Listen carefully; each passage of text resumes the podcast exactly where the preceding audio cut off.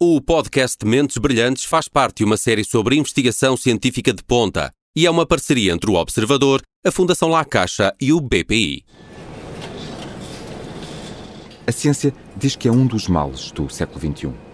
Mas para quem sofre um medo constante, uma ansiedade a toda a hora, que pode paralisar, que não nos deixa pensar e que nos torna pouco funcionais, o stress crónico é bem capaz de ser o maior dos males. E a pandemia de Covid-19 só veio piorar as coisas. Na Universidade de Coimbra, o cientista Paulo Pinheiro está a tentar descodificar os mecanismos do stress.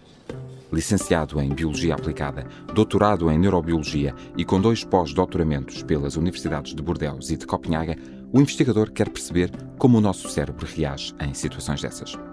Eu sou o Paulo Farinha, este é o Mentes Brilhantes. Paulo Pinheiro, bem-vindo, obrigado pela sua, pela sua presença. O Paulo é investigador do Grupo de Biologia da Sinapse, do Centro de Neurociências e Biologia Celular da Universidade de Coimbra. E, uh, tanto quanto da, da, pesquisa que fiz, o Paulo uh, está a investigar os mecanismos do stress crónico num projeto chamado Regulação da Função Sináptica e do Comportamento Dependente do Córtex Pré-Frontal pelo microRNA 186-5P induzido por stress crónico. Já lá vamos para saber ao certo o que é que, o que, é que isto quer dizer e para tentarmos traduzir para, para os nossos ouvintes, mas um, numa linguagem que as pessoas percebem todas e que entendem bem, uh, atiro-lhe diretamente a pergunta do, do milhão de euros. O stress é o mal do século XXI?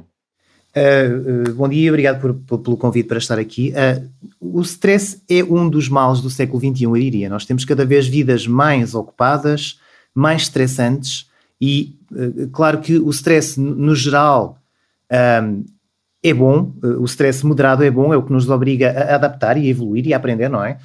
Um, mas de facto uh, o, o, que se tem observado é que os níveis de stress na população têm aumentado muito, o stress, stress constante, o stress repetido, o stress muito intenso, e isso de facto leva a, a alterações cognitivas e emocionais que têm uh, sido um problema cada vez uh, maior na, na, sociedade, sim. Um, dizia há pouco que o stress moderado um, pode não ser necessariamente mau, até é bom. É a diferença entre o stress crónico que o Paulo está a investigar e o chamado stress agudo? Exatamente, exatamente. Portanto, o stress agudo são aquelas situações de desafio do dia a dia, não é? Que nos obrigam a reagir e a responder, e daí aprendemos e tornamos-nos melhores a, a lidar com a situação. Quando a situação se torna de facto eh, tão assoberbadora que não conseguimos lidar com ela, aí é que se manifesta o problema, sobretudo se for uma situação que é muito demorada ou muito repetitiva. Um, por exemplo, tem-se observado, e não penso que ainda não há estudos que de facto mostrem números quanto a isto, mas tem-se observado que eh, esta situação do, do, de pandemia de Covid tem causado uh, stress bastante uh, aumentado em, muita, em muitas pessoas era, era justamente uma questão que eu tinha para, para lhe colocar, ia colocá-la mais à frente, mas, mas coloco já agarrando uh, essa pista que, que, me lança. O momento pandémico que atravessamos, uh, e cada dia que passa sabemos mais, mas uh, o, o, medo continua a pairar sobre, sobre as nossas cabeças e neste momento em concreto com, um, com o, o, período que atravessamos, um, a pandemia não veio tornar as coisas melhores, pelo contrário, veio complicá-las bastante, não é verdade? Exatamente, a pandemia, portanto, se já havia eh, na população em geral eh, níveis de stress bastante elevados, eh, relacionados com tudo, não é? Trabalho, família, situação económica, a, questão da pandemia veio piorar muito essa situação, porque, quer dizer, houveram muitas pessoas a perder o emprego, a perder familiares, ou com medo de perder emprego ou familiares, e portanto essa situação uh, foi, uh, e eu penso que num futuro uh, talvez não muito distante iremos, iremos talvez ter, ter, ter dados quanto a isso, que a situação de pandemia não, não, não tem ajudado nada para a, a, a situação de stress a nível, a nível da, da, da população. No nosso dia a dia, e quando falamos de, de stress crónico, estamos a falar sobretudo um, de que tipo de consequências isso, isso pode trazer para as nossas, para as nossas vidas? Uh, o, o stress crónico traz geralmente problemas a nível uh, emocional e cognitivo. Um, portanto, uh, nós estamos focados na parte cognitiva, na parte dos déficits cognitivos que são causados pelo stress crónico, e, portanto, um, o, o stress crónico vai interferir com, com funções cognitivas assim mais complexas, por assim dizer, como a memória de trabalho, portanto, as tais, as tais funções que envolvem o córtex pré-frontal, que envolvem o, raciocínio superior. Uh, o córtex pré-frontal, essa zona do cérebro, é responsável sobretudo por que nível de decisões no nosso, no nosso dia a dia?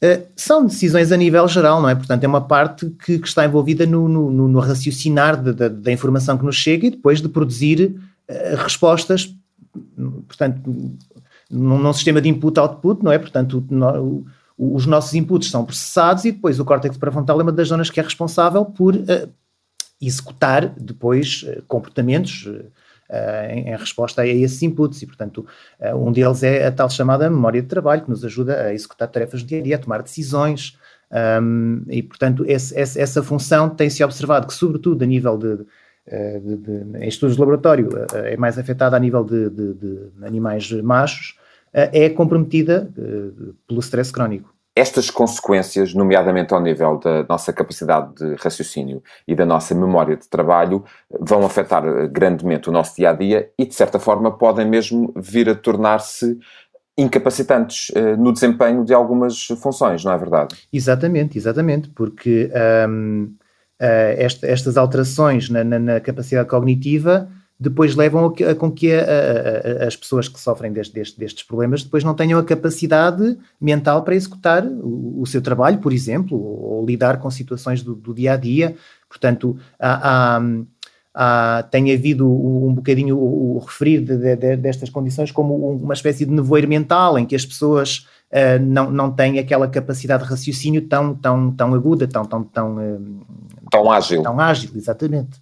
Eh, e no caso concreto, e voltando ao início desta nossa conversa, no caso concreto do projeto que o Paulo coordena, a regulação da função sináptica e do comportamento dependente do córtex pré-frontal pelo microRNA 186-5P induzido por stress crónico, e naturalmente estou a ler, não conseguiria dizer de cor, em que é que se baseia exatamente este, este projeto? Ok, uh, pronto. O, o, nós, nós no grupo uh, tínhamos observado uh, em estudos in vitro que este microRNA, portanto, os microRNAs são RNAs que não codificam para uma proteína, normalmente o, o DNA é traduzido em RNA e esse RNA depois, portanto, ele é transcrito em RNA e traduzido depois em proteína. Os microRNAs são pequenos RNAs que não codificam para proteína nenhuma, mas que têm a capacidade de se ligar a sequências específicas uh, um, uh, noutros RNAs que esses sim codificam para proteína e assim reduzir o seu nível de expressão.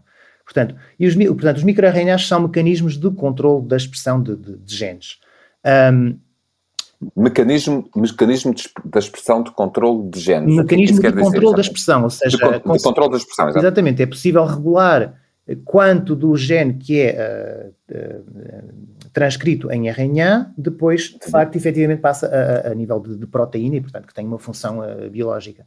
Um, e, portanto, nós em estudos in vitro já tínhamos observado que um, este microRNA podia modular a transmissão sináptica em neurónios em cultura. e também há outros estudos de outros grupos que mostraram que este microRNA está muito aumentado particularmente eh, em certas zonas cerebrais, mas particularmente também no córtex pré-frontal, de animais que são submetidos a stress crónico. Portanto, o stress crónico nós sabemos que induz um aumento deste microRNA e no, em, em, estudos in vitro, portanto não, não, não relacionados, nós observamos que o microRNA é responsável por uh, diminuir a neurotransmissão uh, em neurônios em cultura. E, portanto, parece existir aqui uma relação causal. Nós também já conseguimos, nas, nas, nas culturas de neurónios, a mimetizar uma situação de stress crónico, portanto, eh, ativando eh, receptores das hormonas de stress, e também vimos o mesmo efeito que o microRNA é aumentado e a, a neurotransmissão é diminuída. E, portanto, esta neurotransmissão diminuída é algo também observado uh, nos animais expostos a stress crónico. Portanto, parece haver aqui uma relação causal entre o stress crónico, o aumento do microRNA e depois as alterações a nível uh, da transmissão sinática, que depois uh, tem, tem consequências a nível do, do comportamento, é? porque o, o, o, comportamento deriva da função cerebral e, uma das componentes é, é, é obviamente, a transmissão, entre, a, a, comunicação entre os neurónios. E, portanto, o, As sinapses. Exatamente, exatamente, ao nível da sinapse, que é, que é a zona de comunicação entre os neurónios. E, portanto, a ideia geral do projeto é tentar fazer uma ligação deste, destes vários aspectos uh, uh, com a hipótese de que este microRNA poderá ser um, um mediador-chave dos efeitos do stress crónico na, na, na, transmissão sinática, portanto, na neurotransmissão. portanto, o, objetivo geral é este. O, stress crónico aumenta os níveis do microRNA, já está descrito. Nós sabemos também que os níveis do microRNA podem modular a transmissão sinática, portanto, agora queremos tentar juntar esta, estas pistas todas e tentar demonstrar que o microRNA 186 será um mediador-chave dos efeitos do stress crónico que depois levam às alterações uh, sináticas e, e, e, consequentemente, cognitivas e comportamentais.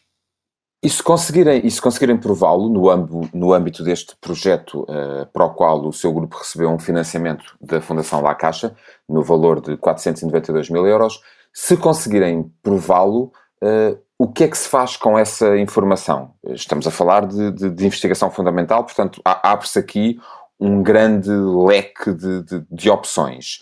Pode-nos dar conta de algumas delas, daquilo, das janelas de oportunidade que se podem abrir aqui? Sim, claro. Portanto, a, a, a ideia do projeto é, como disse, investigação fundamental. Portanto, nós queremos tentar perceber o mecanismo uh, que liga o stress crónico às alterações uh, neuronais e comportamentais.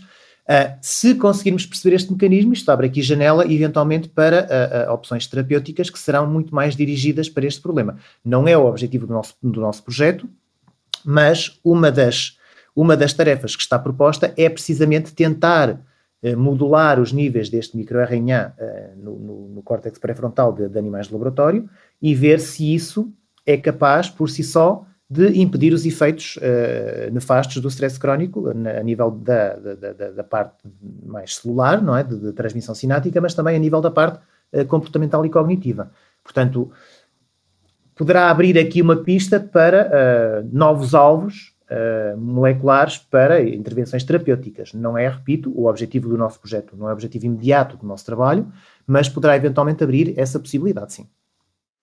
Do que é que falamos ao certo quando falamos de, da descoberta de uh, novos alvos uh, moleculares, novos alvos terapêuticos? Isso, isso, pode significar exatamente o quê no nosso, no nosso dia a dia, no dia a dia de, de, de milhares de pessoas sujeitas a, a, a, milhões de pessoas sujeitas a stress crónico? Bem, eu penso que eu penso que o objetivo último da, da, da investigação será uh, eventualmente levar à produção de algum tipo de, de terapia que poderá ser usada uh, nestes casos em que, de facto, o stress crónico uh, está a causar déficits cognitivos e comportamentais.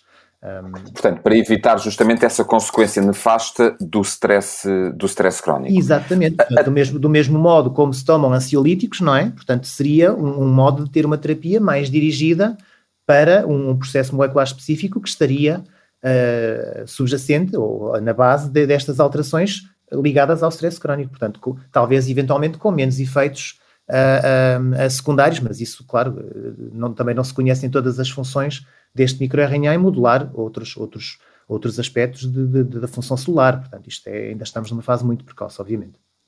Quando falamos em stress crónico uh, e em ansiedade, naturalmente, que lhe está associada, Uh, falou há pouco na questão dos ansiolíticos, são neste momento uh, o único medicamento, pergunto eu, uh, que se dirige mais concretamente a esta sintomatologia, não é verdade?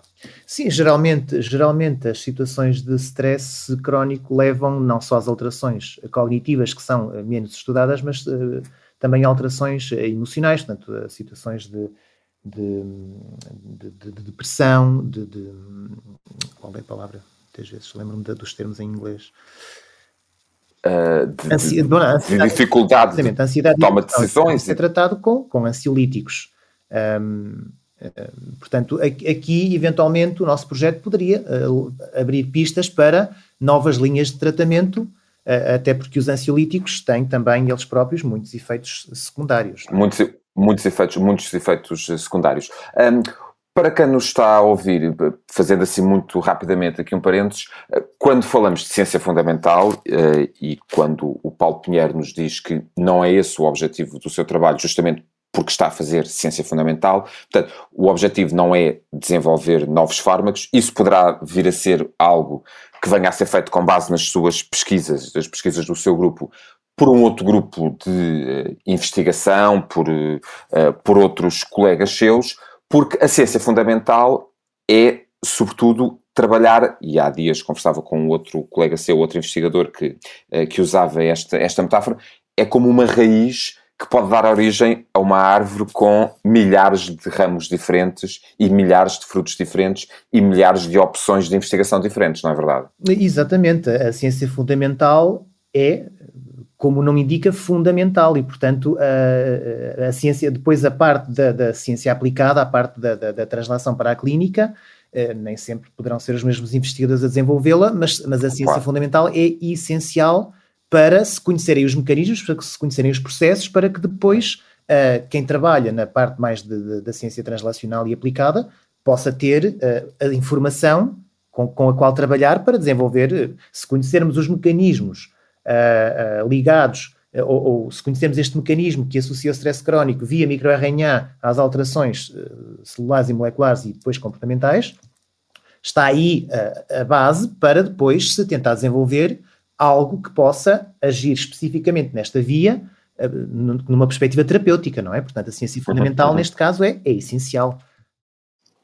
O Paulo há pouco dizia-nos que eh, estão, sobretudo, eh, os modelos animais que estão a utilizar estão a verificar eh, estas consequências do stress crónico em machos, portanto, com hormonas masculinas.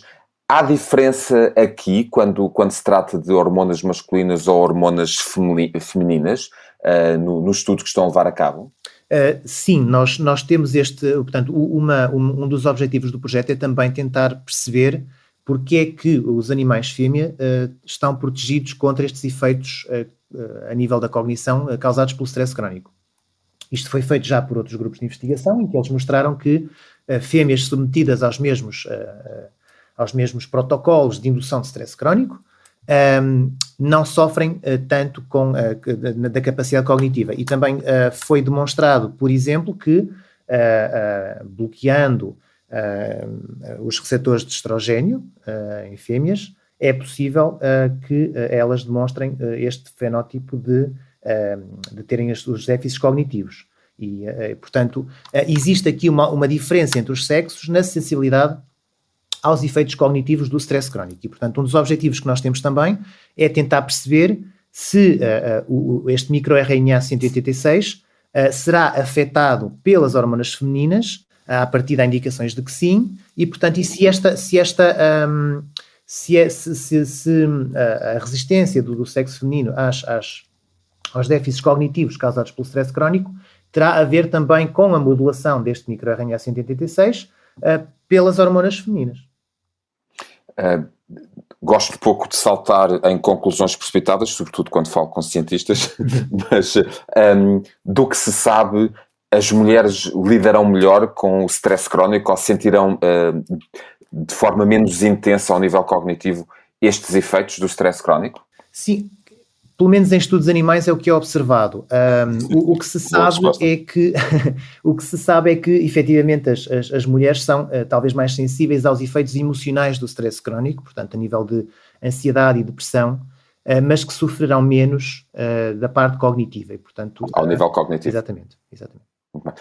Paulo Pinheiro, quero agradecer-lhe a disponibilidade que teve em partilhar uh, a sua, o seu estudo connosco e tentar explicar aos ouvintes uh, este, a investigação que está a levar a cabo.